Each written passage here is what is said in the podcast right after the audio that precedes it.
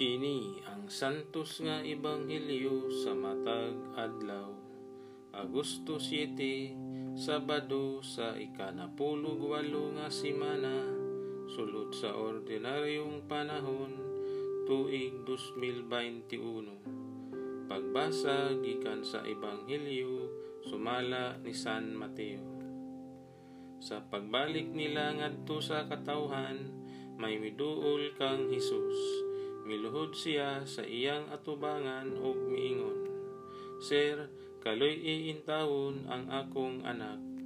Patulon siya o grabe ang iyang pagantos kun musugmat kini.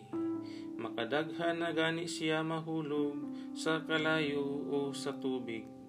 Gidala na nako siya ngadto sa imong mga tinunan apan wala sila makaayo kaniya. Si Jesus mitubag pagkawalay pagtuo ug pagkagahi ninyog ulo. Magsigi na balang ako kuyog uban kaninyo. Magsigi na balang kog pailog ninyo. Dad-a dinhi ang bata.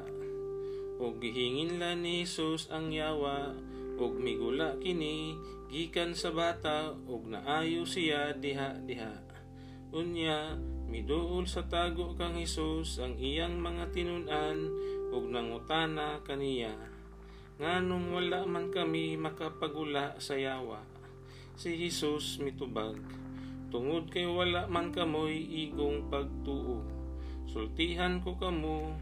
Kun may pagtuo kamo nga sama kadako sa liso sa mustasa makasugo kamo ni ining bungtura sa pagbalhin ug mobalhin kini pinaagi sa pagtuo walay dili mahimo ninyo ang ibanghilyo sa atong kaluwasan.